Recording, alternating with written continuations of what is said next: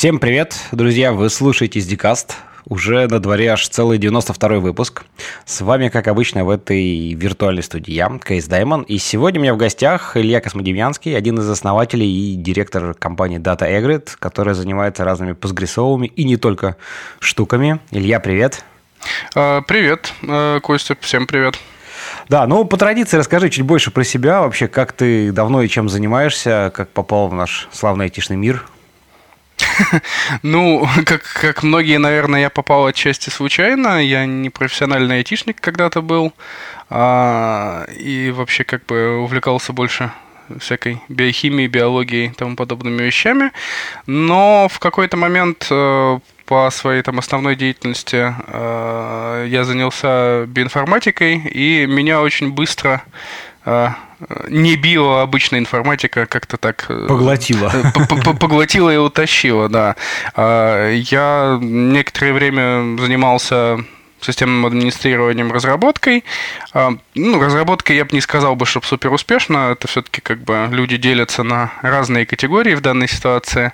А, одни хорошо что-то могут разрабатывать, другие хорошо делать э, так, чтобы если работает, не трогай. А, то есть, как бы поддержкой а, занимаются.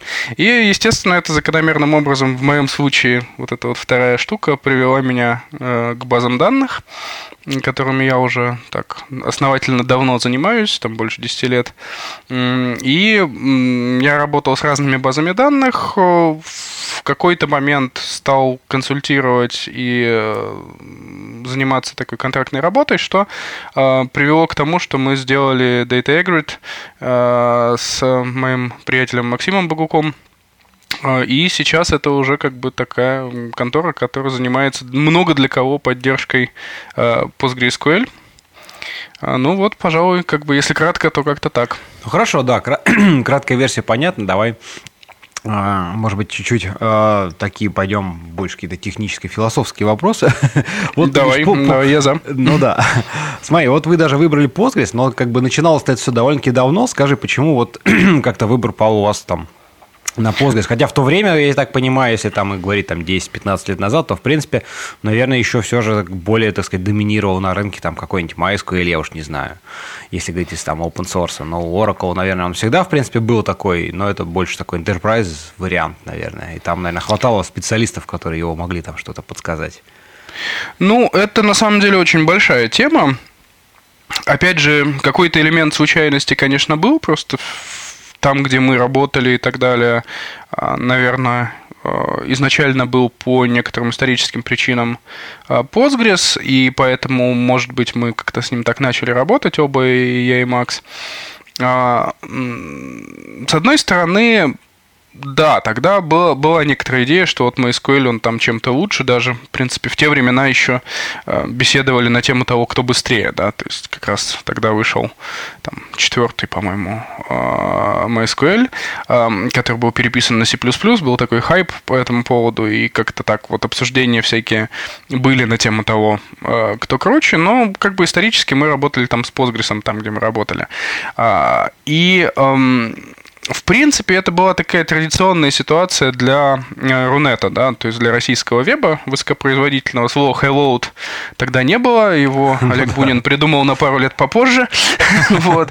А, в принципе, тогда, конечно, были, были, были такие большие кластеры. То есть были компании, которые очень любили MySQL, были компании, которые очень любили Postgres.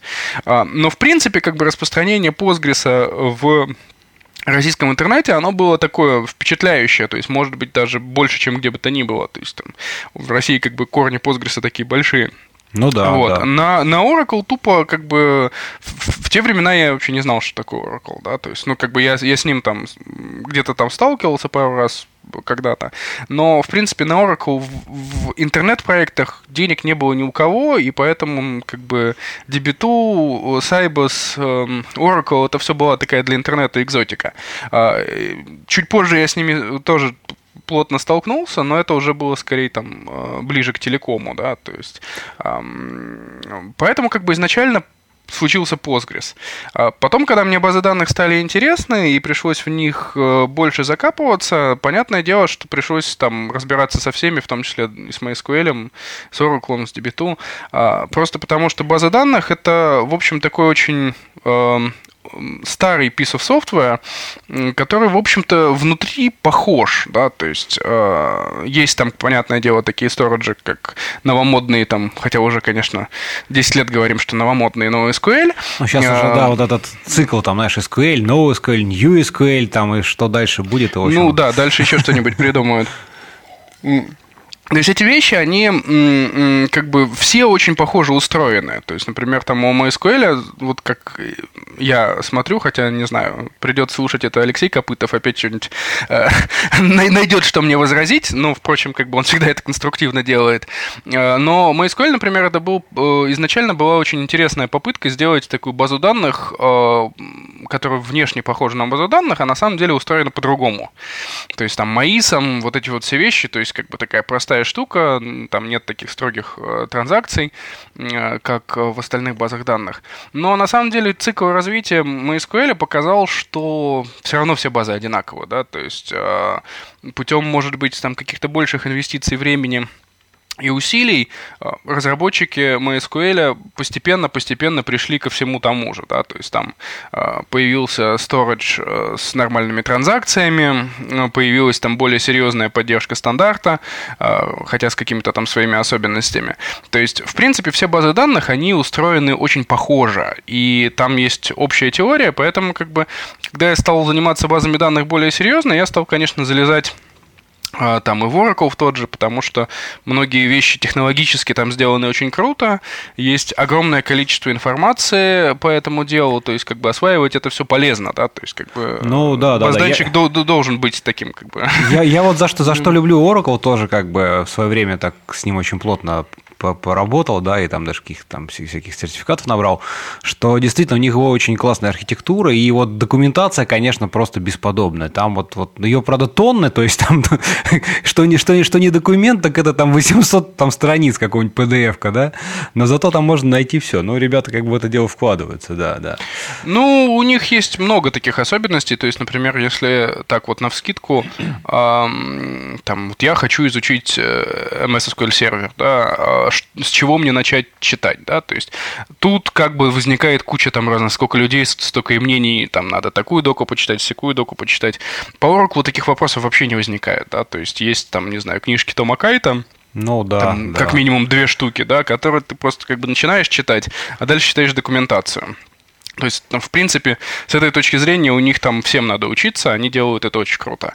Вот если честно, как бы, черт его знает. А, мне нравилось работать с Oracle тоже, если уж так э, говорить. То есть, в принципе, технологически для вот такого э, техноманьяка, для администратора, консультанта, Oracle это крутейшая вещь, да, то есть он очень все хорошо умеет делать, он распространен, там как бы работаешь с ним и работаешь, и, в общем-то, тебе такое счастье.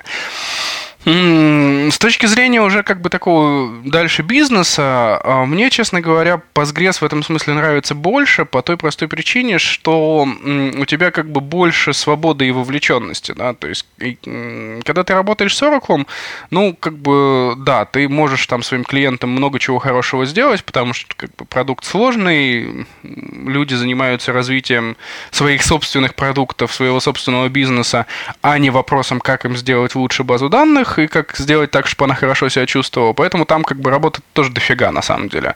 Даже несмотря на то, что специалистов много.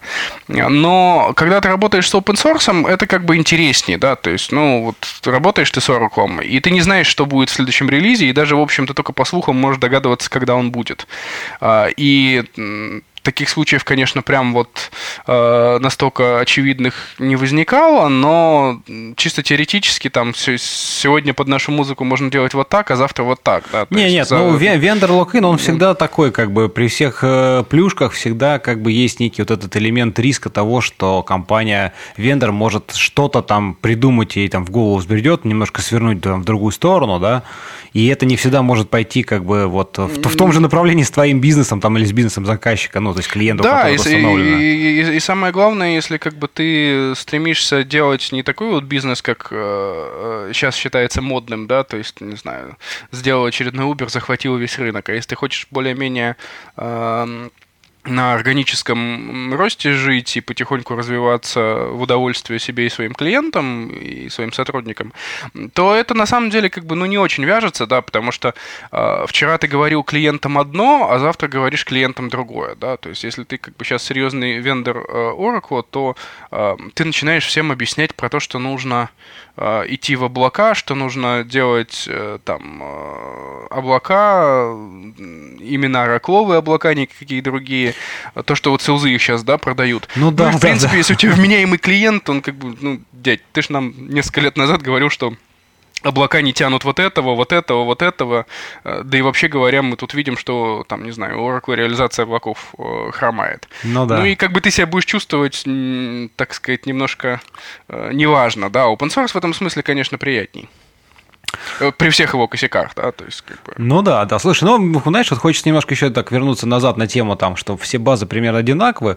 Вот, в принципе, наверное, если говорить про, ну, наверное, в принципе, относится, можно сказать так, про все грубо, да, но, наверное, в большей степени это все же мы так э, в контексте, наверное, RDBMS, который именно Relation Database, потому что там вполне понятно, как оно должно устроено, вот там что-то, что такое транзакции, там, потому что NoSQL, который, ну, может быть, только сейчас, вот как-то спустя, там, не знаю, те же самые 10 лет, когда как-то это начало устаканиваться, все тоже осознали, что на самом деле просто быстрое там какое-то хранилище JSON документов, оно хорошо до определенной степени, да, дальше э, люди начинают также хотеть транзакций, начинают также хотеть всякие э, устойчивость там и пятое, десятое, да, вот э, а вот в, в RDBMS как бы там все понятно. Вот SQL, все хорошо, как бы там Postgres, MySQL, все тоже были разные, и вот как-то вот эта идея тоже стандартизации, она ну, в смысле, подхода там к стандартам, чтобы не у каждого было все по-своему, да, она как-то тоже, мне кажется, сформировалась как вот эта культура, как именно такое важное, имеющее важное значение тема, тоже не так уж давно на самом деле, то есть там 10-15 лет назад все делали кому как нравится. Ну, какой-то там ANSI 92, наверное, в каком-то виде все поддерживали, но просто что, потому что SQL, да, у всех есть. Вот. Но все же было очень много различий. Вот как тоже ты, так сказать, на это смотришь, что думаешь, как бы, как вот это, может быть, а, какие были там предпосылки, как ты думаешь, вот почему оно в итоге все же так вышло на какую-то стандартизацию? Ну, тут как бы следует различать, на мой взгляд, стандартизацию и то, почему оно все так выглядит. Да? То есть, с одной стороны, ну, как бы можно придумать дофига стандартов, он там, сколько сейчас стандартов XML существует, да, и все равно каждый будет хоть в лес, хоть по дрова, потому что это, в общем-то, такие вещи, существующие в головах у отдельных там архитекторов. Давайте придумаем вот такой вот стандарт, и все равно там один парсер будет так парсить, а другой вот, вот, вот, эдак. Да, с базами базами данных тут ситуация немножко другая. С одной стороны, э, были люди, которые всегда шли в ногу со стандартом, и при том с незапамятных времен, то есть это вот DB2 долгое время это был стандарт, да, то есть тут как бы, э, что уж об этом говорить. А, то есть у них всегда все было очень так аккуратно и так далее. Был параллельно ей Oracle, который э, в значительной степени позиционировался сразу как такая коммерческая база данных. То есть у них там не было версии 1, чтобы лучше продавалось, потому что люди не верят в версию 1. Они заранее делали такую бизнесовую очень вещь. А, и, естественно, как бы с таким виженом продукта там часто появлялись какие-то такие штуки, вот, не знаю, большой заказчик хочет инверсные индексы, мы сейчас ему быстренько запилим инверсные индексы. Вот, поэтому в Oracle всегда были какие-то такие очень ракловые штучки, там джойны с крестиками, там хинты очень своеобразные, там, я не знаю, ну, в, в аналитических запросах, например, там у них э, долгое время не было таких нормальных человеческих сетей, Common Table Expressions, да, у них были там свой синтаксис для того же самого, который зачастую был не очень тривиальный. Вот, но это как бы такая, что ли, витрина, не витрина, да, то есть это какие-то такие вещи, которые, с одной стороны, очень бросаются в глаза, с другой стороны, они не настолько как бы важны. А, в принципе, если мы будем смотреть, например, на алгоритмы обработки транзакций, да, ну, в каждой базе данных есть э, блокировки, э, есть борьба с дедлоками, есть, соответственно, э, в каком-то виде Multiversion Concurrency Control, MVCC, да, и эти алгоритмы, они, конечно, реализованы по-разному, но в принципе они все друг друга напоминают. Просто потому, что есть как бы такая единая теория, да, то есть там э, какая-то там область человеческой деятельности, она хорошо работает, когда там все школы, грубо говоря, которые в этом работают, они имеют что-то такое, о чем они согласны. Да? То есть, вот с одной стороны, как бы алгоритмы обработки транзакций, они являются такой общей теорией вокруг которой а, базы данных строят а, всю свою машинерию, да, угу. то есть там без блокировок не бывает там нормальной базы данных, да, там как ни крути, в каких-то вещах что-то приходится изобретать, и на самом деле, как бы, если мы посмотрим на историю зрелых там NoSQL решений, они постепенно-постепенно, вот уже не первый год делают какие-то там более-менее серьезные транзакции. А с языком SQL на самом деле та же самая примерная история. Все, как бы, любители императивных языков э, его, естественно, не любят, потому что это не похоже на то, к чему они привыкли. А кто-то, наоборот, наоборот, там очень любит SQL, но там у него есть ограничения, как и у реляционной модели э, в целом. Но, в принципе, это вещь, которая очень долго живет, и если мы посмотрим на какие-нибудь там технологии, призванные избавляться от SQL, типа там URM, а, то мы увидим, что они на самом деле тоже как бы немножко дрейфуют в эту сторону. Они изобретают какой-то свой SQL-подобный язык запросов или не SQL-подобный, но как бы призванный лучше манипулировать данными. Стандарт стандартом, но причина того, что это вот так, а, это скорее то, что эта технология просто очень хорошо для этого предназначена. Да? То есть у нас есть реляционная модель, которая очень хорошо помогает оптимизировать запросы, то есть на ней очень удобно оптимизационные задачи решать. А, поэтому как бы данные можно доставать эффективно. И есть SQL, который позволяет декларативно из там какого угодно э, сториджа, э, черт знает как устроенного, эти данные доставать оптимальным способом благодаря вот этому. Ну вот-вот-вот, да.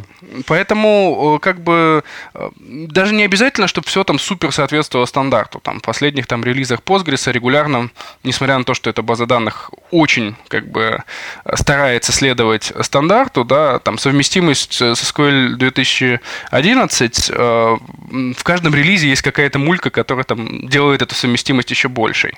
Вот. А, то есть, с одной стороны, как бы есть стандарты, это хорошо, о нем договорились, это удобно, а с другой стороны, ну, понятное дело, несмотря на какие-то различия, э, это все равно э, как бы естественным способом идет к какому-то общему знаменателю, потому что просто с данными так удобно работать.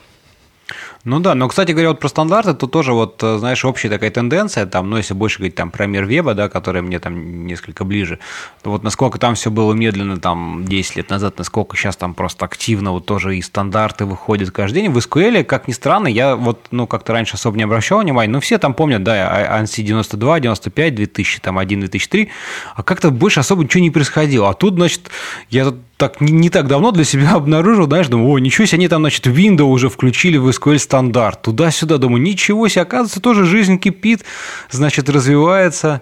Вот, и тоже как бы народ э, как-то решил тоже, кстати, и не в плане баз данных, но и именно в плане стандарта внести так, современные какие-то тенденции, запросы, какие-то требования, то, что сейчас как бы в принципе становится довольно таким, ну, востребованным, скажем так, востребованными штуками. Ну, я бы, я бы даже как бы тут, э, да, я согласен, я бы даже тут немножко так поправил. Это все вещь довольно древняя, да, то есть на самом деле там а, window functions и там common table expressions, они там были в той же там дебюту и в стандарте черт знает сколько. Просто как бы одно время это была такая вещь, как бы весь этот функционал жил где-нибудь там в каком-нибудь, условно говоря, там в, банке, где писали какую-то аналитику на SQL, там в Oracle или в Debit.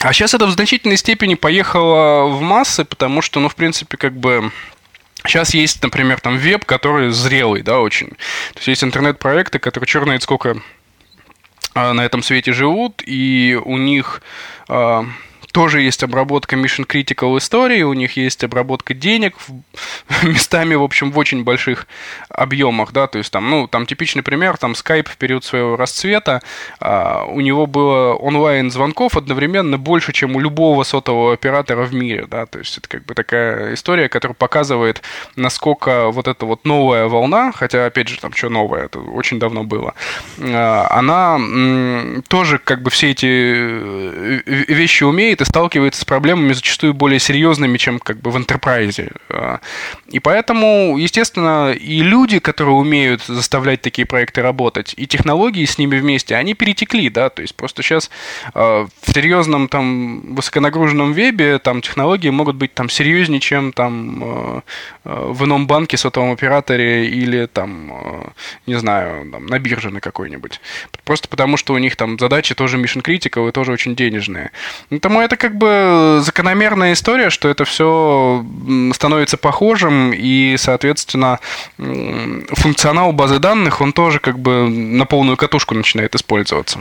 Ну да, да, вот тут очень хорошая мысль, что как раз-таки, знаешь, э, действительно, вот э, этих всякие такие, действительно, mission critical, как ты сказал, там, или какие-то high-load штуки, они становятся нужны не только каким-то там совсем большим там компаниям, ну, условно говоря, которых там десятки, да, они сейчас нужны почти всем, ну, то есть э, даже любые какие-то интернет-проекты, сейчас он как бы тут, я не знаю, сколько там миллионов сайтов, проектов, компаний, которые всем этим занимаются, всем это все нужно, и вот отсюда, знаешь, интересный такой вопрос, как вот тебе кажется, как поменялся вот сам сама разработка софта, разработка баз данных, то есть вот именно в связи с этими новыми требованиями, с новыми вот этими всякими более, большим распространением, потому что, мне кажется, здесь тоже произошло некое какое-то такое, ну, явные изменения, то есть как они там раньше, так вяло текущие развивались, да, там под заказчиков, которые там приходили, говорили, что, ребят, нам надо вот это. Даже, даже если мы говорим про open source, все равно мы все понимаем, что в конечном итоге open source делают какие-то конечные люди, которые вполне себе там могут быть либо там спонсируются какими-то компаниями, которые стоят за open source, да, проектами, либо еще как-то, и все равно как бы есть вот эти задачи, они не,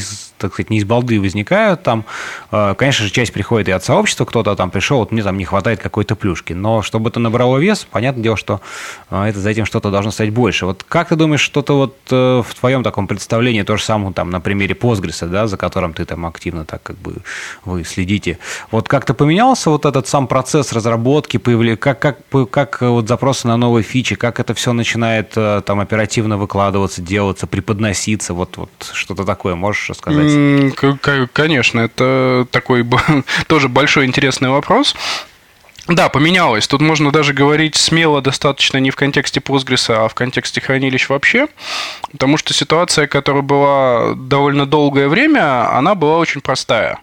Был Oracle, который тупо доминировал на рынке, а, была его более дешевая альтернатива для многих а, а, там, систем, и мы часто наблюдаем как бы результаты этого сейчас, да, это MS SQL сервер – потому что ну, он как бы дешевле, там типичная ситуация, что, например, там banking на Oracle, а какие-то вспомогательные системы на MS SQL, потому что удешевляет, все-таки лицензии очень дорогие. Ну да, вот. да. И, и вот это вот была очень такая э, типичная картина, что это вот как бы э, доминирование на рынке вот такое, есть какие-то там типа маргинальные э, с точки зрения вот этих вот ребят из большой индустрии базы, типа там MySQL Postgres, который где-то там э, какие-то пионеры там делают сайт «Я и моя собака». Вот. И э, было что-то такое совсем удивительное, это там типа вот той же DB2, который, э, ну, хорошая база, да, тоже, но IBM в какой-то момент очень здорово проиграл в маркетинге Oracle, да, то есть они одно время хотели продавать ее только со своими железками, с мейнфреймами, а, они долгое время как-то не до конца а, не знаю, продумали, что ли, маркетинг э, версии для обычных железок, э, которая у них LUW называется, версия DB2. Вот. Но они как-то вот проиграли этот рынок чуть-чуть. И вот такая вот ситуация была довольно долго, да, то есть там PostgreSQL что-то там делал, в принципе, была там неплохая база, но там высокий порог вхождения, э, вроде как все транзакции есть, SQL хороший, но там поди черта с два разберись, там того нет, всего нет, там репликации встроенной нет. MySQL там, не знаю, с Маисомом теряет э, данные, ну, да, да, с, да. с, с, с NDB встает колом, тоже непонятно, что с ним делать. Эта ситуация была довольно долго. А потом она потихоньку начала меняться, потому что, ну, все мы знаем, что такое Oracle, все мы знаем, какие у него замечательные цены, и, в принципе, ну, как бы это очень большая инвестиция для бизнеса такими вещами заниматься. Естественно, как бы ниша это была, э, стали обращать внимание на open source. По Postgres это можно прямо отследить по версиям, да, то есть там седьмая версия была, ну, как бы мы, конечно, умели, умели дрессировать каким-то образом, но, да, честно, честно говоря, вспомнишь, дрогнешь, да? Да, это что, точно. Что там нужно было делать. А вот. И это было, мягко говоря, несовершенная вещь, э, но зато бесплатная. А потом, как бы, там, восьмая версия, она становилась там немножко более уже какой-то вменяемой, какие-то вещи там для ежедневной эксплуатации стали проще, но настоящий такой скачок произошел при переходе от 8 к 9 версии, да, потому что пришли люди, которые имели опыт работы с коммерческими базами данных, которые умели, имели опыт э, работы э, с потребителями этих коммерческих баз данных, да, то есть теми людьми, которые вот э, как бы в индустрии там юзали Oracle. И они стали приносить фичи, которые им были нужны минимально для того, чтобы обеспечить миграцию с коммерческих баз, чтобы порезать косты, чтобы бизнесу стало проще не сидеть на вот этих вот вот ненормально вздутых э, по цене лицензиях. И таким образом там в девятой версии появился там бэкап, появилась там репликация, появились какие-то вот такие вот э, вещи, которые внезапно сделали э, там Postgres конкурентоспособным.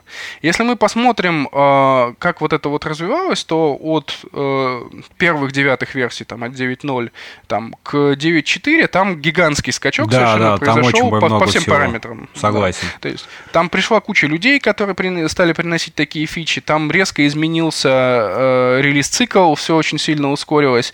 И появилась вот такая вот фаза роста, накопления фич, э, которые были минимально необходимы для того, чтобы это стало серьезной индустриальной базой данных. И этот сигнал, когда, конечно, он как бы его там не то, что там супер считывали, но я как бы знаю некоторые истории про то, что там в Microsoft очень бодро обратили внимание на то, что происходит э, с Postgres, а, обратили ли внимание в Oracle, никто не знает, но на самом деле обратили. Если мы посмотрим, а, например, на фичи языка SQL и языка PL э, э, SQL, который э, появился в 12 версии, да, когда 12 версия вышла, то мы увидим, что Oracle внезапно как бы начал очень резко ускоряться и в сторону совместимости со стандартом, там появились там крутейшие регулярные выражения. То есть это на самом деле как бы, ну, я ничего не хочу сказать, любые совпадения случайны, но видно, что э, даже у Oracle на самом деле от этих вещей резко ускорилось э, как бы э, накопление фич и тому подобных вещей. То есть вот такой факт, безусловно, был. Э, опять же, примерно тогда же стали появляться NoSQL хранилища, очень здорово тогда ускорилась э, разработка MySQL, несмотря на то, что по ним, конечно, судя по всему, довольно больно ударила история с поглощением Oracle. А, и вот этот вот там распад на разные технологии, но все равно как бы у них тоже заметно, насколько качество стало улучшаться после вот этих вот всех историй. И э, да, то есть как бы сейчас это уже немножко, может быть, там стихло, а может быть просто выровнялось, таких больших скачков э, гигантских, наверное, нету, но просто как бы, да, мы наблюдаем, что в какой-то момент э, развитие хранилищ, э, хранилищ э, вот так вот там достаточно резко ускорилось. При этом я бы на самом деле не сказал, что там какие-то супер прорывы произошли там в компьютер-сайенсе, который был под этим. Да, какие-то там интересные вещи они там делаются, но так по-хорошему, как с 94 -го года Rate Ahead Log все пишут, так его и пишут. Да? То ну, есть как какие... бы, да, кардинально новых каких-то принципиальных да. штук пока еще никто не придумал, не предложил.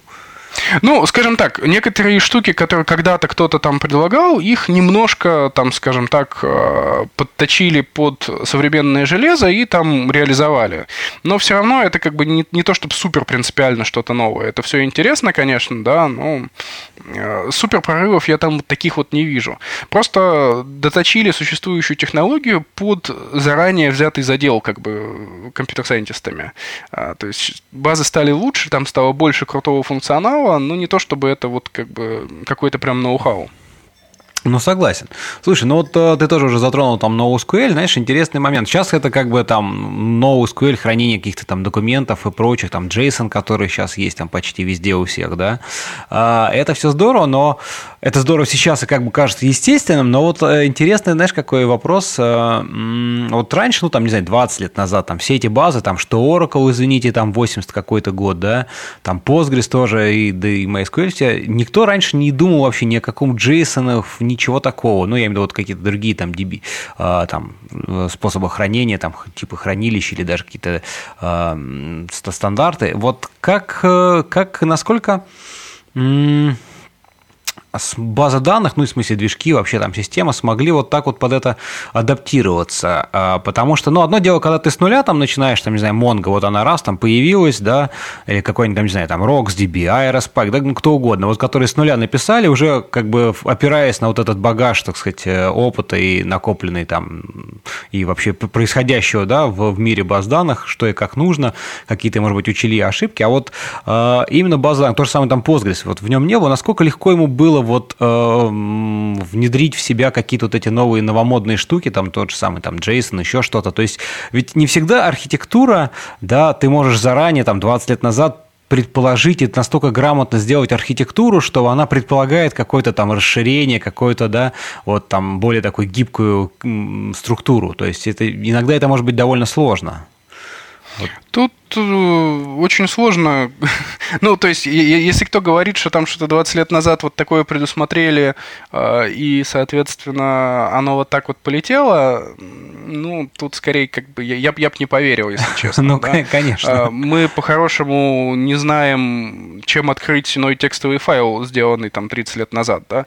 Там, люди, которые умеют хранить документы долго, они там работают, условно говоря, там какой-нибудь там библиотеке Конгресса и, и очень много чего хранят в аналоге, да, даже не в цифровом виде, либо в аналоге наряду с цифрой, да, то есть пока что вот этот временной срез, пока мы пользуемся компьютерами, он настолько мал, что нас, нам как бы очень сложно говорить о том, что мы что-то тут так умеем и что-то умеем так предусматривать, да. Ну да, да. Поэтому, конечно, тут а, для зрелых технологий есть куча разных сложностей, а, потому что ну, ну, не было это предусмотрено, да, то есть там, работая с Postgres, как никто другой знаешь, что это очень консервативная технология, да, да, конечно. Фич, фичи внедрять очень сложно.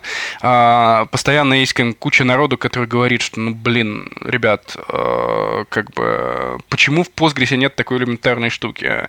Если ты давно как бы в этом крутишься, ты начинаешь объяснять очень длинную телегу про то, что вот...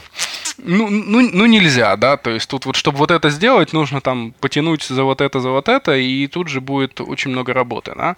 А, поэтому как бы так, таких проблем там, конечно, вагон, никто этого ничего не предусматривал, есть куча вещей, которые очень плавным образом э, развиваются, и мы имеем с этим делом кучу проблем, я могу потом там привести там примеры, если хочешь. А, да, я думаю, что несколько было бы интересно там слушать. Ну вот, могу прям вот на, на вскидку сказать, Давай. Postgres да. есть такая вещь, как archive command, да, то есть любой человек, который делал бэкап Postgres, знает, что она есть. Это просто произвольная команда, которая там занимается из живых э, WAL ов, делает, соответственно, архивные WAL ы. Э, фактически можно любую shell овскую команду туда записать, там rsync туда-то, и поехали у тебя эти архивы, значит, куда-то там, где ты делаешь бэкап. Э, в принципе, вещь, которая в свое время казалась очень офигенной, да, очень простая в реализации штука, очень хорошо работает. Э, дальше возникает проблема, что сейчас у нас, например, ну, все используют Direct, да, то есть особенно с современными SSD-шниками, э, Direct.io это, в принципе, очень хорошая технология, ну, хотя там, естественно, у нее там есть тоже куча там своих проблем, есть люди, которые там ее не любят, там Торвальдс, например, ее очень любит поругать. Но, тем не менее, там для производительности баз данных очень важная вещь. А, в Postgres первая как бы технология и последняя, в общем, которая а, умеет работать с ODirect, это писание Вола, да, и, в принципе, это как бы нужно, потому что производительность писания Вола... Ну, логично, что это один из самых узких таких, да, мест Да, для базы данных. А, но, тем не менее, как бы, если мы включаем любой уровень э, вола, э, то есть там репликацион, ну, необходимый для репликации, для бэкапа, ODirect для описания вола выключается. Почему это происходит? Потому что файл, единожды открытый э, с ODirect, нужно впредь использовать с ODirect. Иначе будет плохо. И это проблема. То есть, если мы раз его открыли, то все остальные вещи, которые его там что-то с ним делают, они должны быть тоже с директом. А дальше у нас возникает проблема. Мы-то в Postgres умеем открывать его с директом, а в архивную команду, которая делает какие-то манипуляции с этими ну, как файлами... Бы да, она про это ничего не знает. Она про это ничего не знает, и исходя из того, что это произвольная команда, ну, ничего не сделаешь, да, то есть э, туда можно засунуть все, что угодно, и могут быть большие проблемы. Вот, казалось бы, такой архитектурный момент, который заложил пасхальное яйцо очень надолго. Хотя там в момент, когда это разрабатывали, было просто дешево и хорошо. А, и таких вещей, конечно, миллион, потому что это живой софт, а, который активно развивается. Ну, естественно, как бы, несмотря на все старания постгрессового сообщества делать все максимально аккуратно, сначала заимплементировать, чтобы работало, потом думать над ускорением и так далее и тому подобное, все равно, конечно, таких моментов вагон. А, что касается новомодных вещей, эм, как ни удивительно, иногда совпадает так, что есть прикольная инфраструктура, на которой эти вещи просто реализовать. С JSON был на самом деле типичный такой пример, да, то есть а, был H-Store, э, который сделали Э, Олег Бартунов, э, Теодор Сигаев в свое время. Ну и, в общем, как бы офигенная вещь, да, то есть, ну, как бы такой перловый хэш э, в Postgres, эффективно хранящийся, эффективно индексируемый, просто потому, что им приспичило в свое время, да. То есть я не хочу говорить, что они в тот момент просто там не, не умели программировать веб, и им нужно было супер много колонок, но они как бы сами это честно рассказывают, что как бы делает им честь. И они сделали Store, да, то есть как бы такой аналог э, перлового хэша в Postgres, который позволял им не делать там 100-500 колонок, которым им зачем-то было нужно когда-то. Ага. То есть, в принципе, это плохой паттерн проектирования баз данных, не надо так делать. Ну. Но, тем не менее, вот при Speech они уперлись в лимит колонок э, в э, Postgres и сделали H-Store. И, в принципе, эта технология развивалась как такой контрип, который официально поставлялся с Postgres. Много его кто использовал. Хорошая технология, почему бы нет. Потом, когда стало понятно, что JSON это как бы интересная технология, она нужна людям и так далее. И когда обычный JSON, который был имплементирован в Postgres, он как бы, ну, был таким кастрированным, да, то есть, ну, с ним ничего нельзя было толком сделать, да, то есть... Ну, да, можно было, было хранить, хранить и, и получать, да. собственно, и все. Да, можно было хранить, получать, там даже отвалидировать толком нужно было с приседаниями это, это уже, делать. И они на базе HTOR запилили, собственно говоря, JSON э, B, B там, типа, бинарный, вот, э, который очень хорошо лег на эту, эту инфраструктуру, да, потому что ну, какая разница, какой формат, там, хэш там или JSON, да, а, а вся инфраструктура, как это хорошо хранить, как это хорошо индексировать, она, в общем, была уже, так сказать, на мази. И они это запилили, там есть еще ряд э, постгрессовых разработчиков, которые потом это все дело э, вылезал, оттестировал, привел в порядок, и сейчас эта технология, вот она здесь, да, то есть, с одной стороны, повезло, а с другой стороны, ну, как бы, когда такие фичи приходят в технологию, это как бы бы такое предсказуемое везение. То есть была расширяемость, был функционал там создания новых индексов, а, был, э, был в принципе хорошо реализованный способ хранения э, текстов, да, каких-то там, которые можно там сжать, можно проиндексировать так-сяк. Вот, то есть, в принципе, как бы вот э, эта технология хорошо туда приехала.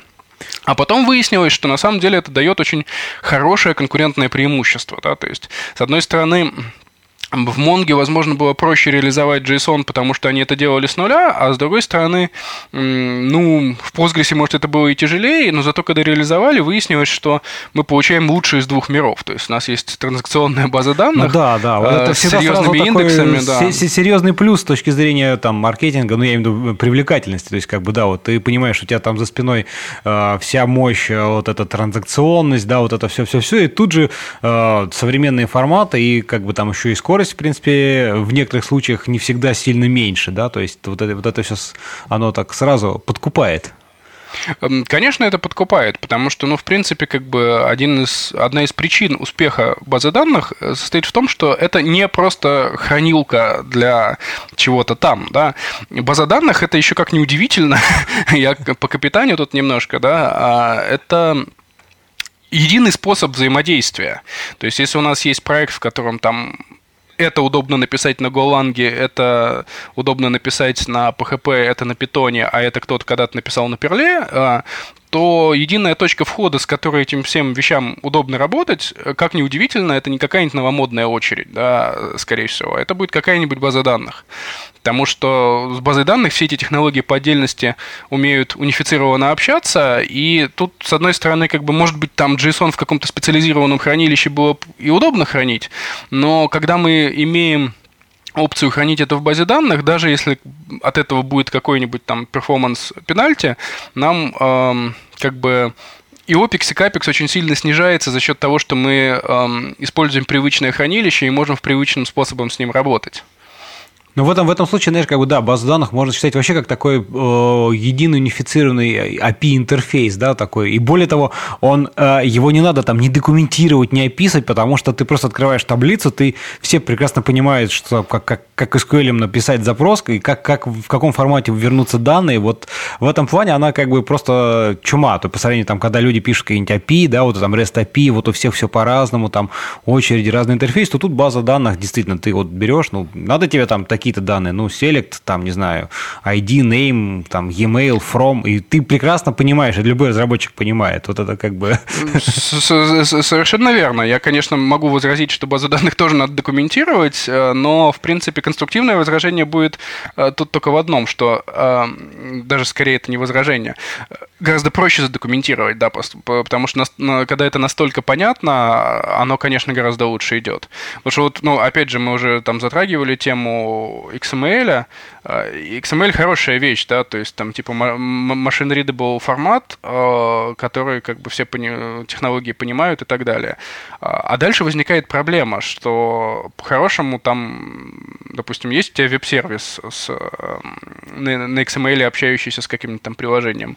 У тебя там должно быть э, XDT, да, который отдается с определенного URL, и другой твой сервис э, понимает, в каком формате у тебя XML вот так должно быть в идеальном мире, а на самом же деле хрен там. То есть я как бы видел, как бы люди э, вместо, э, вместо XDT по определенному URL присылают вордовский документ с описанием ну, своего да, там XML. И, и, схема, Типичная схема definition, который, да, в файле. Да, да, да, да, да. И, в принципе, как бы вот эта вот история, она как бы очень типична. А, а если у тебя есть база данных, у тебя как бы, с одной стороны, конечно, разнообразие для творчества больше, с другой стороны, это все универсальное разнообразие для творчества.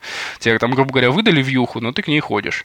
Да, тебе нужно знать название полей, но это все равно проще, да, то есть ну, конечно, на круг конечно. получается удобнее нам. Слушай, а тут, знаешь, сразу вот, э, коль мы так, э, такой датабейс-центрик, как в каком-то смысле подход затронули, что действительно база данных там много чего на них воско... Э, когда, когда в руках молоток, все кажется гвоздем, да. Я этим грешу иногда. Ну, это, это, ну, это неизбежная вещь, когда как бы разработчик, каждый, как бы, каждый кулик свое болото хвалит, да, вот это про это, что там, где ты экспертиза, там, собственно, ты и пытаешься решать как можно больших задач именно за счет своей экспертизы. А, но мне интересно вот какой момент спросить. Вот смотри, есть так такая тема там, когда все больше и больше функционала, помимо там каких-то хранимых процедур, там бизнес-логики, хочется возложить там на базу данных, там встраивать туда всякие веб-серверы, что веб-сервисы, да, чтобы э, данные вот получать там не через трехзвенку, там, значит, application сервер, который потом лезет в базу, да, а хочется прям вот, вот здесь их получать. И даже в Postgres есть такие какие-то проекты, пост, пост, пост REST, как-то называется даже, когда прям чуть ли не REST API тебе тут же из базы возникает, да. И, но в целом... Есть такие проекты. Да, но в целом целом, я именно в целом, вот как бы как ты вообще относишься к такому подходу, когда у тебя uh, application сервер, условно говоря, совмещен с базой данных. Вот Tarantul, например, они очень сильно это как бы как такую uh, киллер бизнес-фичу вот, да, выставляют, как бы рекламируют там свой, свой, свой Tarantul, что вот у нас как бы сервер, application сервер и данные, которые прямо здесь и сейчас, что очень быстрый легкий доступ к ним, вот, вот, вот эта идея. Эм, ну, в принципе, как бы идея мне нравится на самом деле, потому что, опять же, мы имеем очень универсальный движок, который как бы очень хорошо некоторые вещи умеет делать. Понятное дело, что при такой реализации можно много напороть, да, то есть, в принципе, там, программисты люди творческие, там, если ты работаешь в консалтинге баз данных, то как никто другой это знаешь. Вот. Э, выследить в ногу там себе можно многими способами, да, то есть там пошли отправлять почту из базы данных, открыли транзакцию, и там, не знаю, МТА отвалился, и, и все. И, и мы э, висим в транзакции, это ни для какой базы данных не полезно. Ну да. Но, в принципе, идея неплоха. Чем, чем неплоха? Мы обрабатываем данные близко к ним, да, то есть мы не ходим туда-сюда. Мы э, делаем э, как бы все это дело близко к данным, мы можем э, простым, эффективным э, и такой с хорошей защитой от дурака и сколь подобным языком эти данные обработать, отманипулировать и уже выплюнуть наружу только то, что нужно, да, то есть это очень часто же бывает, что тебе надо перелопатить какие-то миллионы данных и выплюнуть 10 колонок, да, потому что э, там больше 10 не нужно, а чтобы отфильтровать это надо очень много сделать. В принципе, в этом смысле, что как бы держать обработку близко к данным, это очень здорово, и на самом деле там, ну, есть много систем, где по-другому нельзя. То есть, я не знаю, если кто-нибудь когда-нибудь видел там вещи типа там биллинга сотового оператора, а, там, конечно, иногда впечатляет, там, или там лист роутинг системы, да любого, в принципе, OSS, BSS системы, которая применяется в телекоме. Там очень часто, как бы, очень много там хранимых процедур, куча пакетов, там, тысячи их и так далее. На кого-то это может производить впечатление такой лапши, потому что, ну, понятное дело, что это пишут там в спешке перед релизами, там какие-то есть исторические артефакты и так далее. Но на самом деле это просто по-другому не работает. Это не вынесешь так просто на сторону application, потому что у тебя там каждый маленький кусочек этой системы, он должен иметь дело с большим количеством данных, а наружу выплевывать только то, что он уже обработал, если вообще что-то выплевывать. Да?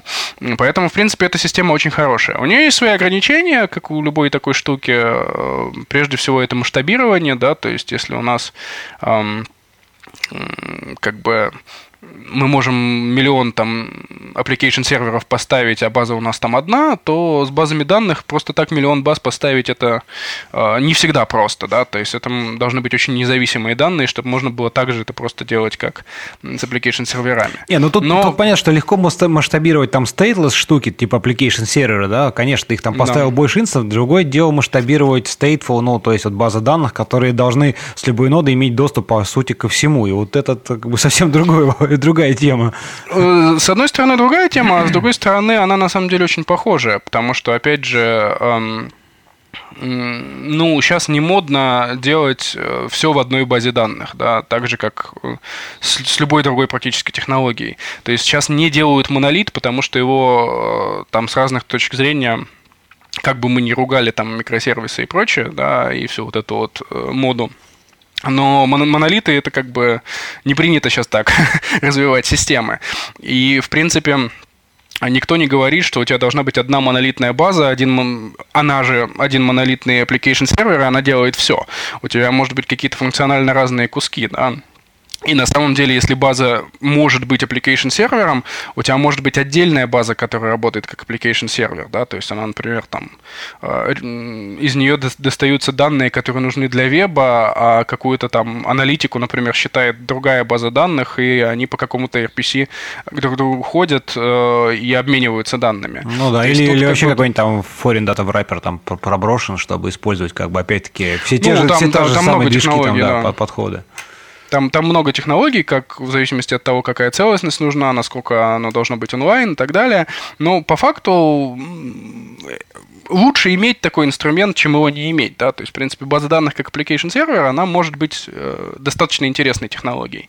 Я уж не говорю о том, что, в принципе, ну, если мы, условно говоря, там, рассуждаем, там, например, о Postgres, стоящем за PG-баунсером, или за несколькими PG-баунсерами, то эта вещь, она, в принципе, очень крутую онлайн-нагрузку может держать на современном железе, то есть, там могут быть, э, она может обрабатывать такое количество обращений, что мама не горюй, это все как бы очень производительно может быть. Ну да, да, вот сейчас есть тоже технологии масштабирования и в базах данных, которые вот очень, причем очень даже похожи, так вот если провести аналогию, там, ну, как там Nginx, Proxy, да, вот это все, оно, оно же пришло и сюда. Слушай, еще интересный вопросик да. тоже вспомнился вот такой, знаешь, а, вот есть другая такая э, тема, когда ну, есть какие-то базы данных, либо там, не знаю, ну, неважно, хранилище, и для того, чтобы как бы использовать их, не меняя сильный подход приложения. В некоторых случаях народ пишет, э, ну, а интерфейсы, то есть, условно говоря, когда у тебя там э, API, в смысле, там, общение с, базой данных, ты берешь, допустим, там, я уж не помню, на MySQL, да, но Redis, который там прикидывается MySQL или наоборот, вот эта вот э, тема, да, то есть, когда ты оставляешь интерфейс от одной базы данных, а под капотом на самом деле все это кладешь в другую. Вот такой способ э, там, переключиться на какую-то другую, там, более высокопроизводительную базу данных или там какую-то э, имеющую другие плюшки, но при этом сохранив интерфейс там, от другой базы данных. Как тебе вот эта идея? Интересно. Ну, эти идеи, скажем так...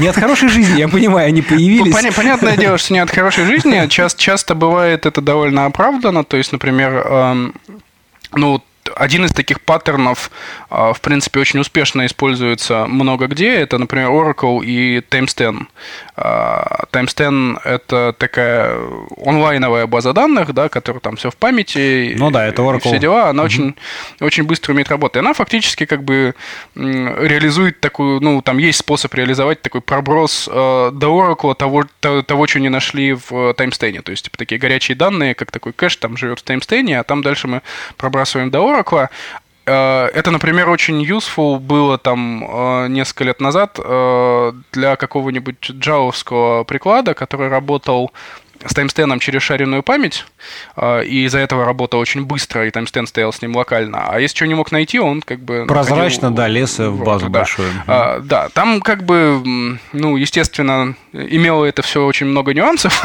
а, в плане того, как это работало, но, в принципе, как бы вот такая идея очень здравая.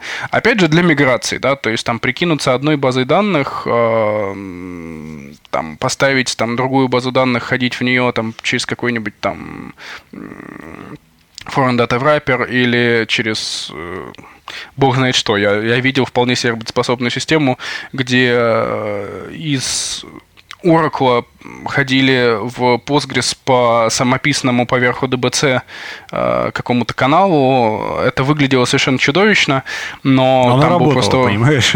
А, а, оно работало, да. Ну, как бы у людей был проект, э, унаследованный с фармзов, э, переписанный, э, потому что в Oracle очень хорошие селзы, на Oracle Apex. Технология совершенно чудовищная, но у них был развесистый приклад, реализованный на этом деле, а они хотели смигрировать потихоньку. Ну, и вот они так вот потихоньку полигоньку мигрировали, да? Да, да. А, в принципе, как бы, понятное дело, что это жуткий костыль, но как бы такова жизнь. Слушай, ну я, а тут, этом... я, я тут тоже могу просто вспомнить пример хороший, знаешь, как бы так в дополнение к твоему.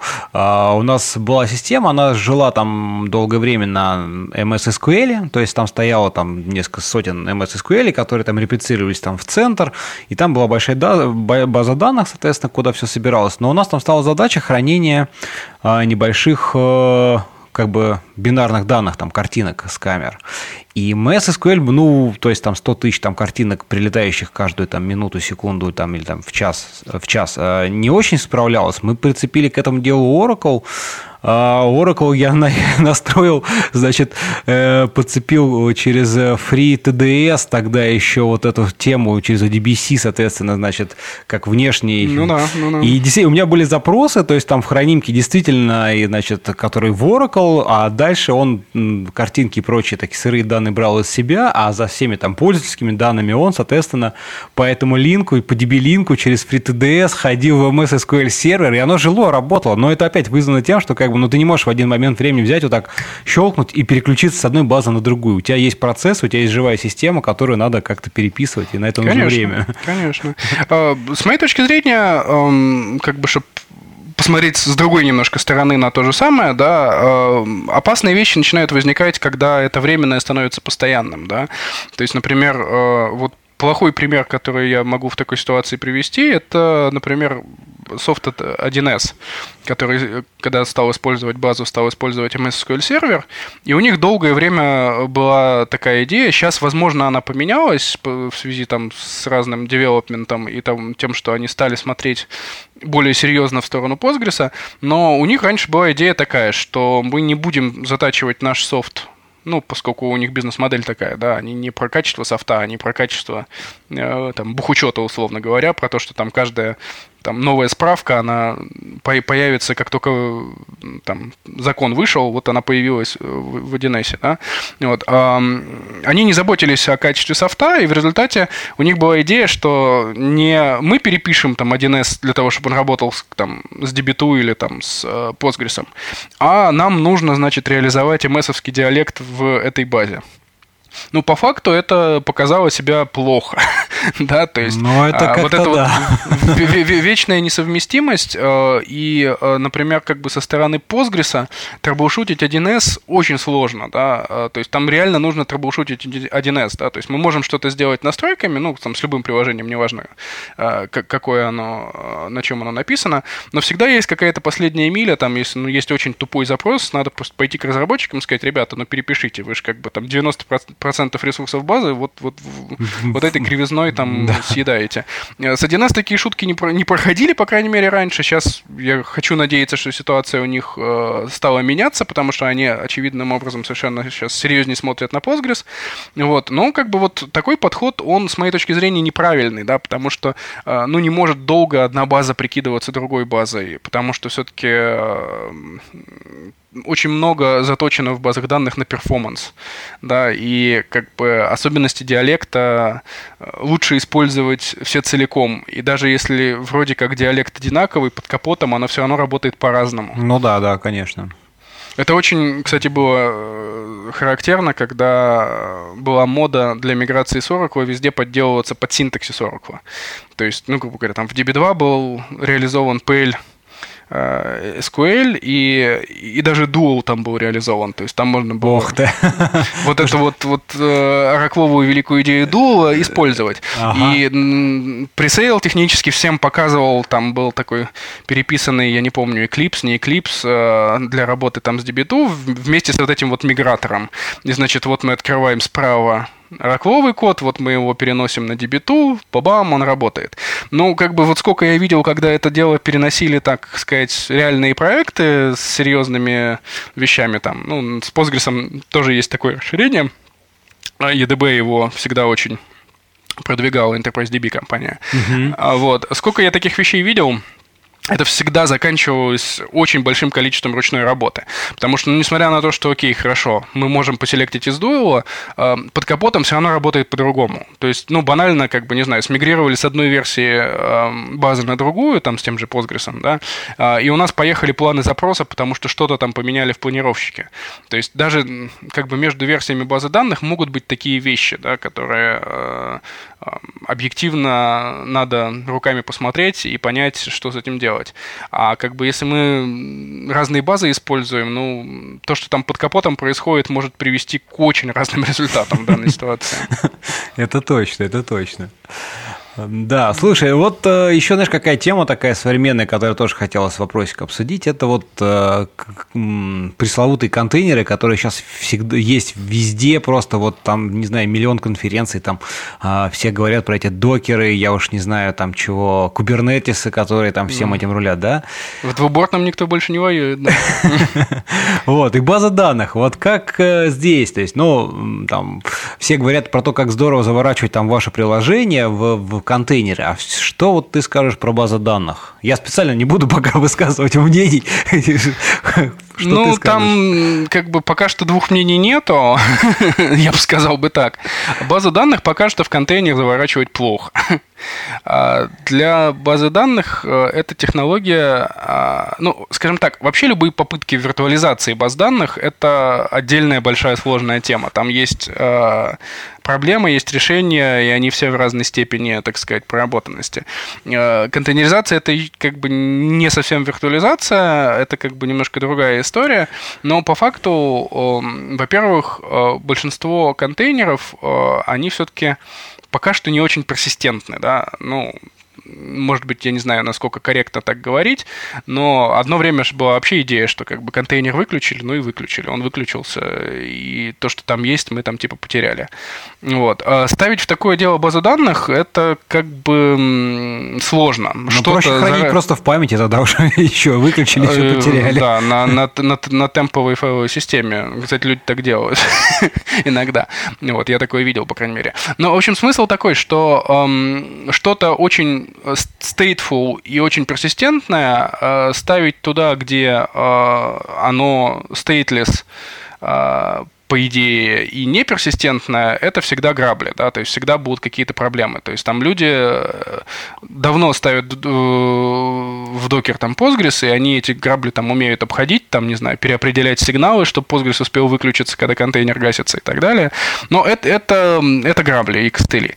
Другой вопрос, что, эм, возможно, при востребованности контейнеров, да, потому что это вот вся вещь, она типа хорошо ложится на микросервисы, а админы стоят, мы стонут, менеджеры радуются, да, а эта технология развивается, да, и э, просто сейчас, мне кажется, она еще достаточно сыровата для того, чтобы там прям гонять базы данных, да, то есть, ну, фактически, как бы, что, э, я видел попытки проинсталлировать там э, кластер постгрессов в разные контейнеры, ну, ну, работает, пока нагрузки нет. Как нагрузка появляется, там, конечно, это туши свет пока что. С другой стороны, ну, посмотрите, сколько э, раз докер поменял э, свой взгляд на то, как вообще должна быть устроена работа с диском за последнее время.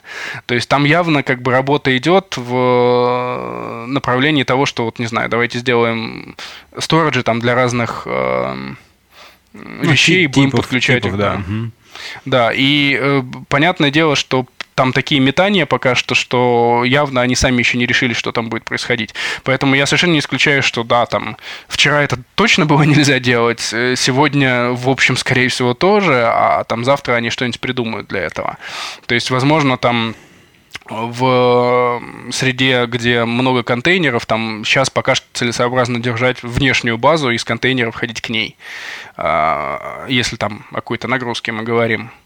Вот. А, то есть как-то технология любопытная, но пока за ней нужно там с точки зрения баз данных смотреть и смотреть. Ну да, мне просто кажется, знаешь, еще просто эта область, э, вот вообще, э, если говорить там про, про контейнер, она достаточно молода все же, молода, вот. И есть там еще, не устаканились какие-то общие какие-то подходы, хотя уже там есть очень много идей, потому что вот, э, например, там как пример вот эти а-ля Istio, как бы сервис mesh штуки, которые там позволяет тебе как-то декларативно или там описывать вообще э, там фаервол настраивать такой на application левеле.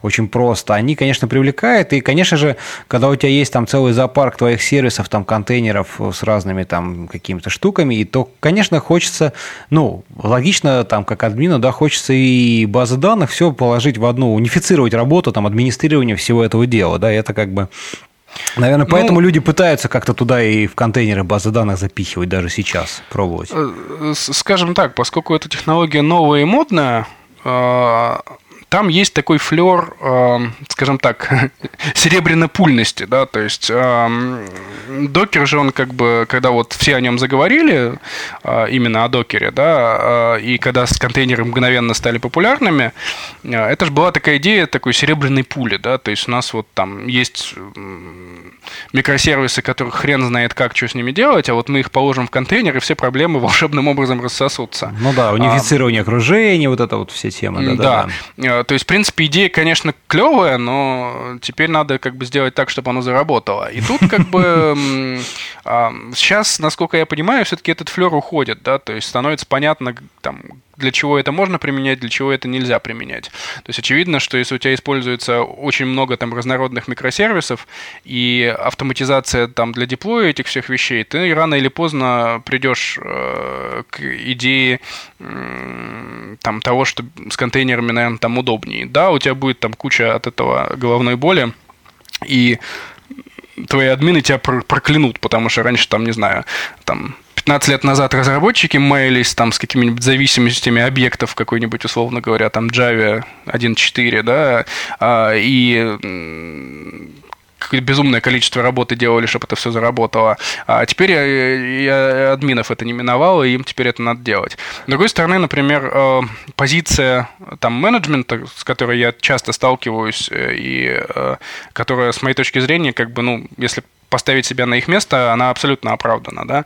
Вот есть э, микросервисная архитектура, да, э, и компания, она же большая, там, да, например, она занимается каким-то своим основным бизнесом, она не занимается э, в качестве основной своей задачи бизнесовой трудоустройством бешеного количества программистов.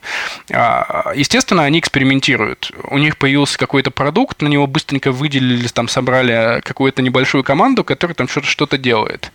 А, с точки зрения, например, ДБА, обслуживающего базы данных такой компании большой, да, или там если мы им, например, такое дело обслуживаем, как э, удаленщики, э, есть большая проблема. Есть коровый бизнес. Э, если им отрезать маленькую базку данных на какой-нибудь критичной базе и выдать, то начнется, начнутся проблемы, если они там что-то там завалят. Потому что, черт знает, этот мини-проект, который там стартовал, взлетит он, не взлетит, принесет он деньги, не принесет он деньги. А, чтобы он ставил под угрозу основной бизнес, это как бы стрёмно. Ну, логично, Поэтому да. отрезать им такую песочницу, где у них там база данных будет там в докере пока они там с этим будут играться, это удобно для такого админа, который это дело э, обслуживает, да, потому что он отрезал и забыл.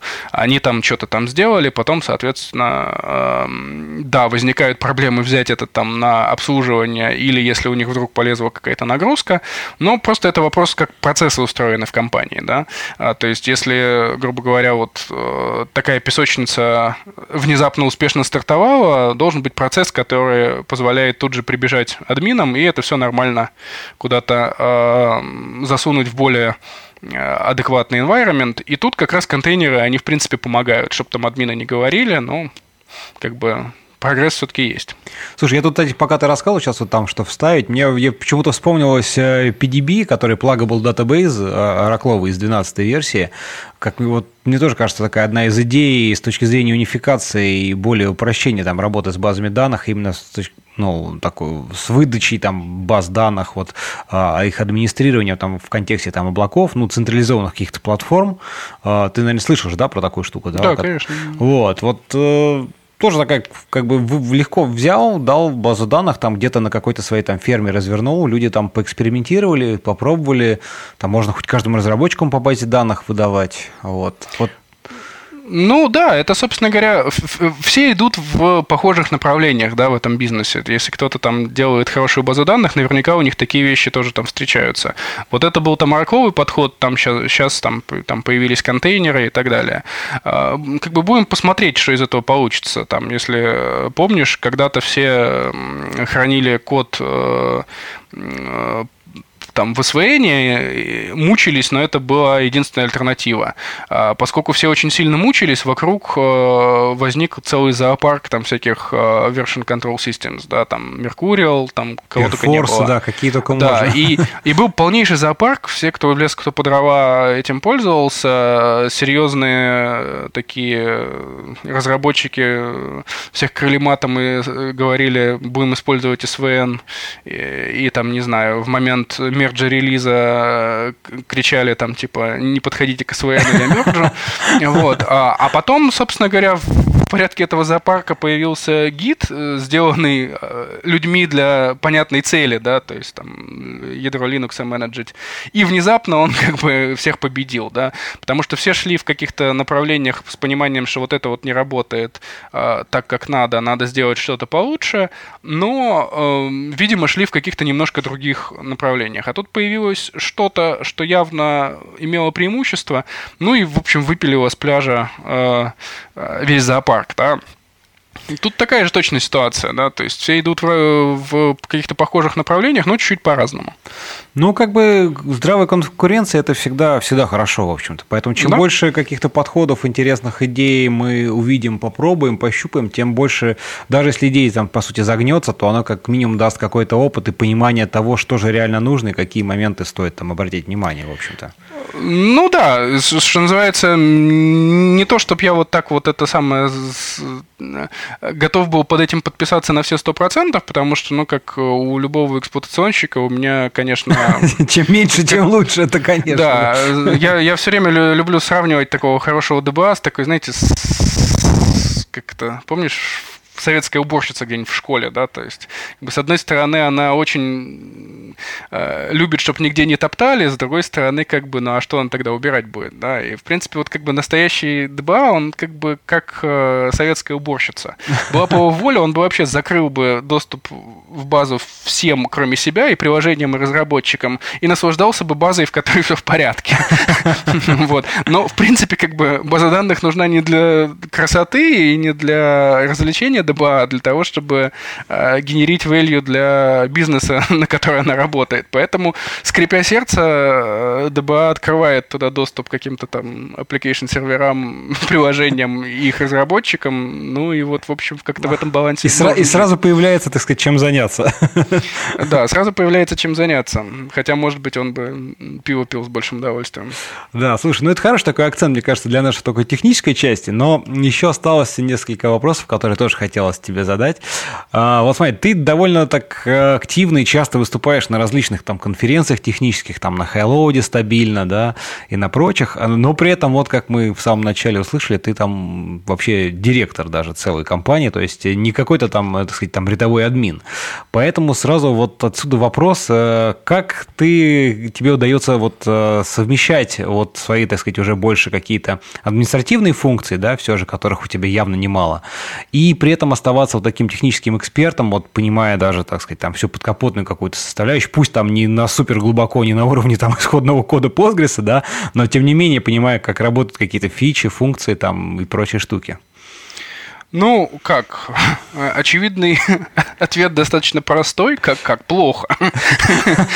Вот, тут э, что говорить, э, как бы административная работа и организация процессов, тем более, что, э, понятное дело, что если ты работаешь там в суппорте и консалтинге, организация процессов крайне важна и никогда не бывает хороша, ее постоянно надо улучшать. А, это, конечно, занимает очень много времени, и, в принципе, на работу в поле руками а, она, конечно, времени не оставляет, да, то есть, как бы, а, любой ДБА, который работает в DataEgret, он в Postgres понимает сильно больше меня, и я считаю, что это правильная абсолютно ситуация, и хорошо, что так. И не знаю, там, если какие-то вещи я там могу клиенту посоветовать или там сделать, то однозначно есть операции, которые я просто как бы не подойду делать, да, потому что, ну, как э, операции на сердце э, не обязательно должен делать э, там зав. отделением или главный врач, да, это как бы существует такая идея, да, но она не очень хороша. Э, на самом деле лучше их сделает тот, кто их делает регулярно, у кого набитая рука, у которого есть постоянный упражняемый опыт, да, то есть конечно, то же самое. конечно, да. А вот. Тем не менее, я как бы стараюсь быть в курсе вещей, то есть, естественно, ну, во-первых, как бы через меня проходит даже в таком как бы формате комплайенса довольно много технических чатов саппорта, потому что это нужно иногда там разбираться, что там произошло и так далее. Это довольно сильно помогает. Вот. Такой момент. А, второй момент, что все-таки я стараюсь какое-то время себе уделять э, на такие чуть более исследовательские задачи, да. То есть, например, там в свое удовольствие в выходные покопаться где-нибудь там в потрохах Постгреса, э, это, в принципе, там довольно сильно помогает. Там попробовать поразбираться, почему это работает так, что там нового произошло там в линуксовом ядре, что оно стало так работать, что-то потрейсить, посмотреть на какие-то патчи новые, поразбираться, там, насколько они хорошо работают. А, если там, может быть, не хватает времени на какой-то полноценный ревью, то хотя бы посмотреть э, а нельзя ли что-нибудь здесь отревьювить, это, конечно, сильно помогает. Но как бы надо отдавать себе отчет, что это, в общем, эм, у, у, уже не твоя основная деятельность, да, то есть э, и какие-то советы давать с осторожностью, и где-то там себя гораздо больше перепроверять, потому что, ну, раньше как ты э, даешь совет там клиенту, ты абсолютно точно уверен, ты там эту операцию в базе данных или там эту проблему ты видел и там руками с ней что-то делал, там 150, 100-500 э, раз э, там за последнюю неделю. А, и ты абсолютно уверен, тебе не надо ничего освежать. А если, соответственно, уже как бы ты в поле работаешь мало или вообще не работаешь, то понятное дело, что надо посмотреть, почитать документацию, потому что опыт это хорошо, э, и на нем можно много чего сделать. Но как бы и, и если полагаться только на свой опыт в такой ситуации, конечно, рано или поздно в лужу сядешь. Да, но тут вот смотри, тут же я же правильно понимаю, смотри, все он там конечном, ну, в смысле, с заказчиками, которые там приходят и как, хотят какие-то обсудить, там, обрисовать проблему, вначале не сразу же э, разговаривают там конечные инженеры, да, вначале это там проходит, ну, условно говоря, там через тебя. И вот тут интересный вопрос, насколько вот как бы как э, ты это себе представляешь, э, какой минимальный вот этот технический уровень должен быть, чтобы ты как вот э, человек, как бы интерфейс там к заказчику, да, клиенту, мог э, более-менее, тем не менее, несмотря, так сказать, на свое там неполное знание там подводных всяких штук, э, показать что экспертиза, что да, мы вот это понимаем, мы это можем, а уже как бы всякие детали технические, как бы, а, ну, останутся там конечным инженером, кто будет чем-то там заниматься. Ну, то есть, понимаешь, да, то есть ты, с одной стороны, там не можешь знать всего, потому что, ну, понятное дело, но вот какой уровень должен быть, чтобы когда там тебе приходит клиент, говорит, ну, вот у нас там такая-то проблема, и ты ему не мог, не говорил, типа, о, сейчас, подождите, сейчас я у себя там инженера спрошу, да, то есть, а вот ты, тем не менее, обладая своей экспертизой, мог уже как-то э, сложить какое-то представление, сформировать, или уже как бы примерно понимать, как, э, что может быть решено тот, тот или иной вопрос. Смотри, тут как бы а, базы данных это достаточно специфический рынок, а, и тут э, такой прямой ответ на твой вопрос, э, каким должен быть уровень, каким высоким, да, то есть... Не, ну чем а, выше, а, а, тем лучше, это понятно, да, но... Смотри, даже более того, у нас в процессе пресейла практически всегда участвует э, ДБА, там, который там, консультант э, и может там, определить какие-то проблемы клиента. Почему? Э, почему высокий? Почему э, мы так делаем? Почему у нас э, людям, которые чисто от бизнеса, там, я не знаю, наш директор по маркетингу, я думаю, скоро начнет писать SQL-запросы, если уже нет. Да? То есть, почему это настолько э, надо погружаться в это дело? Потому что база данных – это, э, с одной стороны, очень клевый клевая вещь для нас тем, что она есть в любом бизнесе. Да? Любой бизнес вокруг базы данных. Ну, как бы без этого не бывает. Ну, данные есть, это, собственно, самое ценное, что может быть в любом так, случае, независимо от того, Кто-то их как-то хранит. Да. А, при этом это, несмотря на то, насколько коровая часть это любого бизнеса, она максимально далека. То есть, если к вам приходит генеральный директор и говорит, у нас проблемы с базой данных, это свидетельство того, что проблема пипец большая, да, то есть вот прямо так скажем, да, потому что в норме там э, бизнес, принимающий решения, слово база данных вообще не знает. То есть, э, если база данных там настолько имеет проблем, что периодически лежит весь бизнес, может быть, когда эти проблемы уже усугубились совсем, э, бизнес начнет знать это дело. Поэтому э, как бы жаловаться на базы данных так или иначе приходят люди не совсем от бизнеса, да, приходят люди все-таки какой-то технический менеджмент, который на самом деле знает детали. Поэтому, когда ты с ними общаешься, естественно, нужно как бы очень вникать в подробности, да, то есть э, хотя бы на уровне того, эм, какие у них проблемы, какие типовые проблемы у них могут встретиться. То есть тут как бы э, очень сложно это решать на каком-то высоком уровне. То есть, с одной стороны, как бы это может быть вот как бы такой плюс, с другой стороны, например, э, сложнее выстроить э, Э, взаимодействия с какими-то людьми, принимающими решения, которые не технические, да, потому что ты, очевидно, там, не знаю, пообщавшись с их технарями где-нибудь там, например, на конференции, ты видишь, что у них проблемы, а дальше очень большая нетривиальная задача помочь их технарям, например, э, обосновать бюджет на то, что им нужно там вот расширить экспертизу в этой области, здесь там починить, то починить и так далее, потому что бизнес этой проблемы не видит. То есть, с одной стороны, как бы, да, уровень должен быть высокий и технический, и с другой стороны, это там свои сложности приносит. Ну да, да, непросто. Какие там базовые знания ты считаешь нужны, вот чтобы как-то в, базе, в базах данных, базовые знания в базах данных, однако как звучит.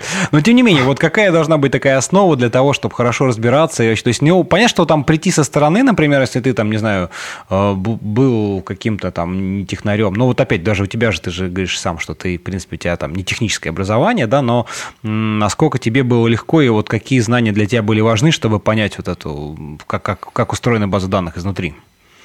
Ну, скажем так, легко, конечно, не было, но тут э, э, это интересный вопрос, э, и интересен он еще потому, что над ним сейчас очень много думаю, потому что на Highload я готовлю к Highload доклад именно на эту тему, да, то есть на, на Highload будет доклад, как сделаться крутым спецом по базам данных. О, это интересно, послушаем вот. обязательно. Э, и э, я сейчас много достаточно экспериментирую, много анализирую на эту тему. Если кратко, то есть несколько составляющих.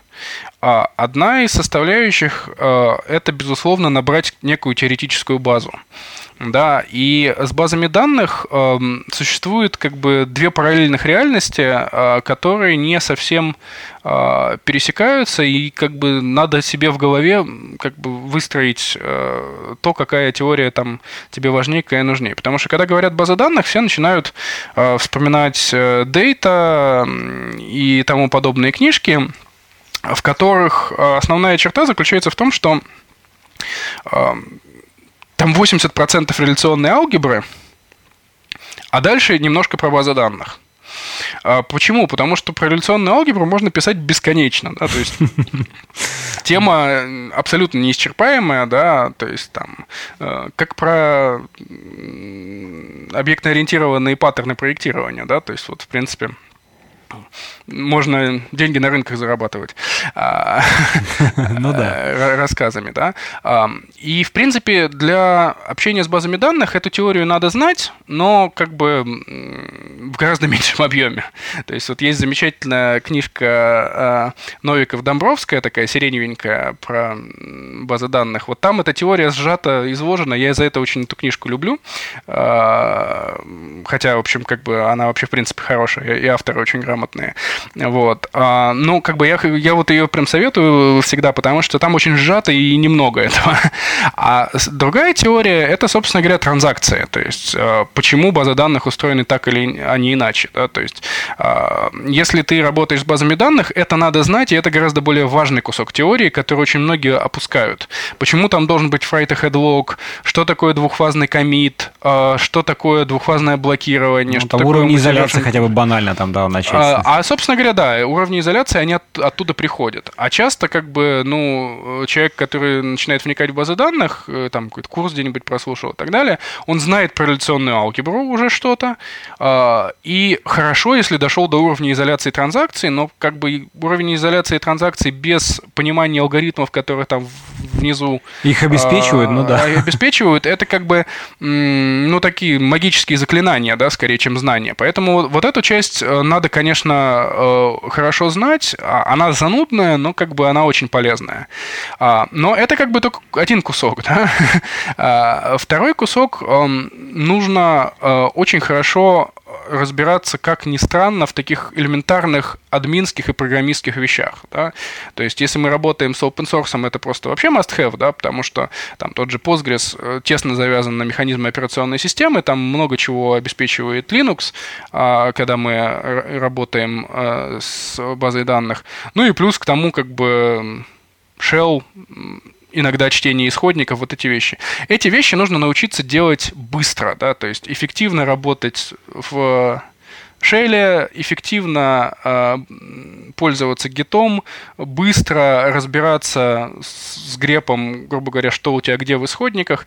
Это такой фоновый навык, который очень нужен. Да? То есть, например, вот для многих э, разработчиков очень сложно там э, вникнуть в то, как писать там код э, контрибьютить в Postgres не по той простой причине, что они плохие там сишники и там не знают, что сделать, просто потому что они не успевают за этим темпом, да, то есть там закоммитили какую-то новую вещь, нужно быстро, соответственно, заребейзить свой патч и так далее, а это навык такой ручной, который э, отсутствует. То же самое вот в принципе как бы с администрированием баз данных, то есть э, быстрое использование э, командной строки и качественное, оно очень сильно помогает это все делать.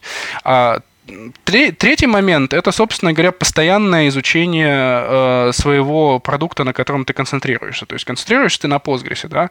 Э, ну, хороший способ, прямо взял там есть такая замечательная вьюха PG Settings.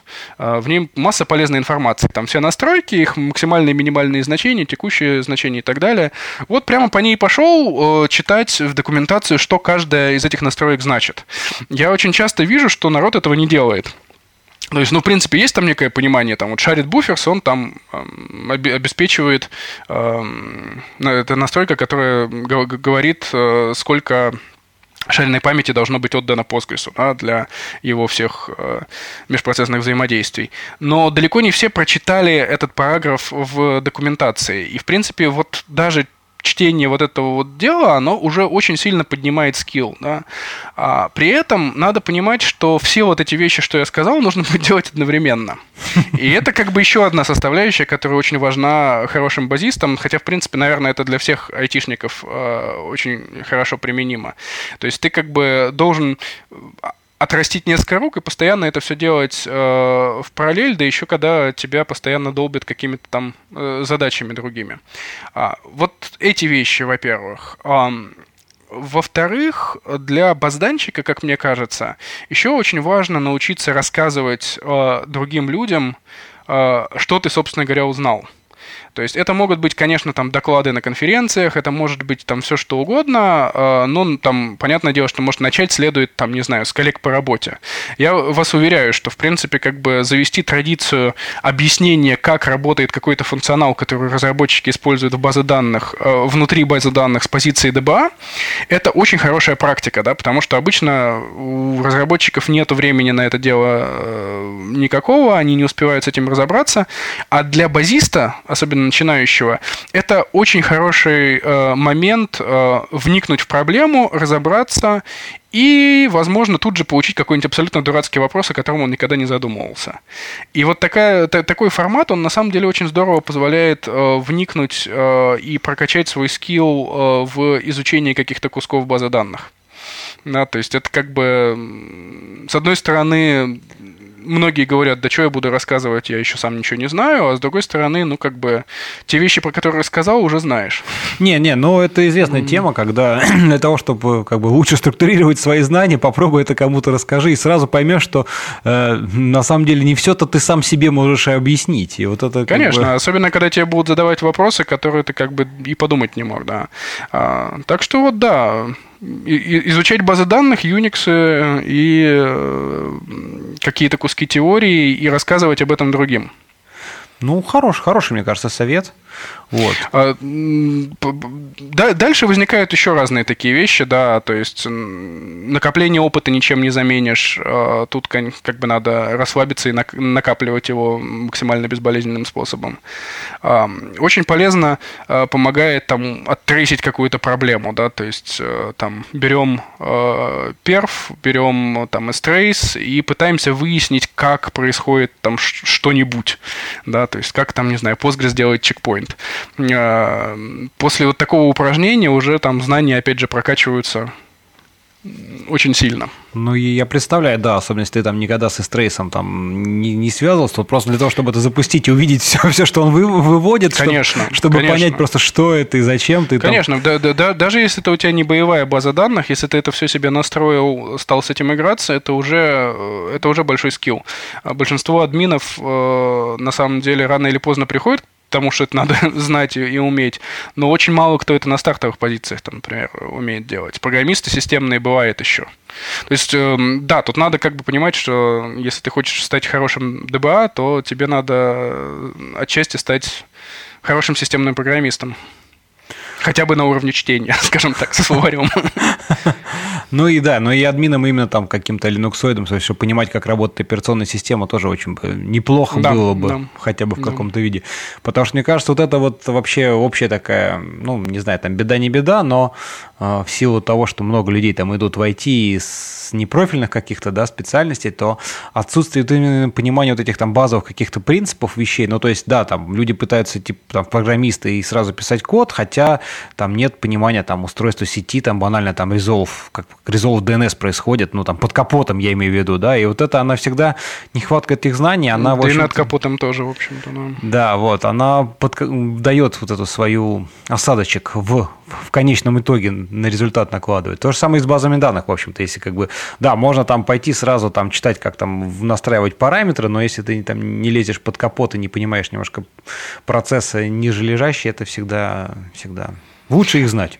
В общем. Да, и на самом деле тут даже такой как бы момент сложный это, потому что в какой-то момент должно развиться чутье, как до какой степени в это нужно закапываться, да, потому что в принципе такие как бы кор-хакеры редко бывают, э, там, за, за редким исключением, они редко бывают хорошими эксплуатационщиками, да, потому что э, всегда есть риск закопаться куда-то совсем черт знает куда, да, то есть я много раз видел, когда люди там даже в постгрессовых рассылках на ерунду, которая там из опыта очевидно как решать, да, там кручением какой-нибудь гайки, э, начинают советовать, что тебе надо там заистрейсить то, заистрейсить все, и, и как бы топик стартер офигевает, потому что у него там проблема с боевой базой, ему никто в жизни не позволит э, там аудит безопасности поставить тот софт на, на продуктив, который ему советуют.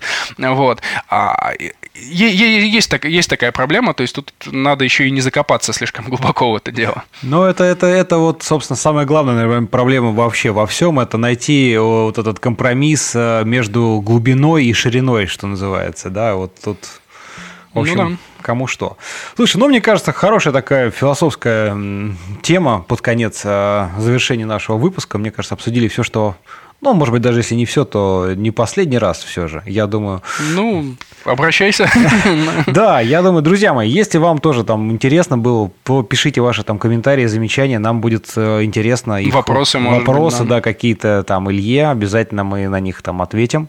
Вот, если вдруг наберетесь еще что-то, то какие-то мысли, там, темы, предложения, о чем еще можно было поговорить, я думаю, Илья не откажется, придет еще раз в гости. Да, с удовольствием. Вот. Спасибо тебе большое, что пришел, было очень интересно, здорово, позитивно. Спасибо, было приятно пообщаться нам. Да. Все, друзья, всем спасибо и до новых встреч. Пока-пока.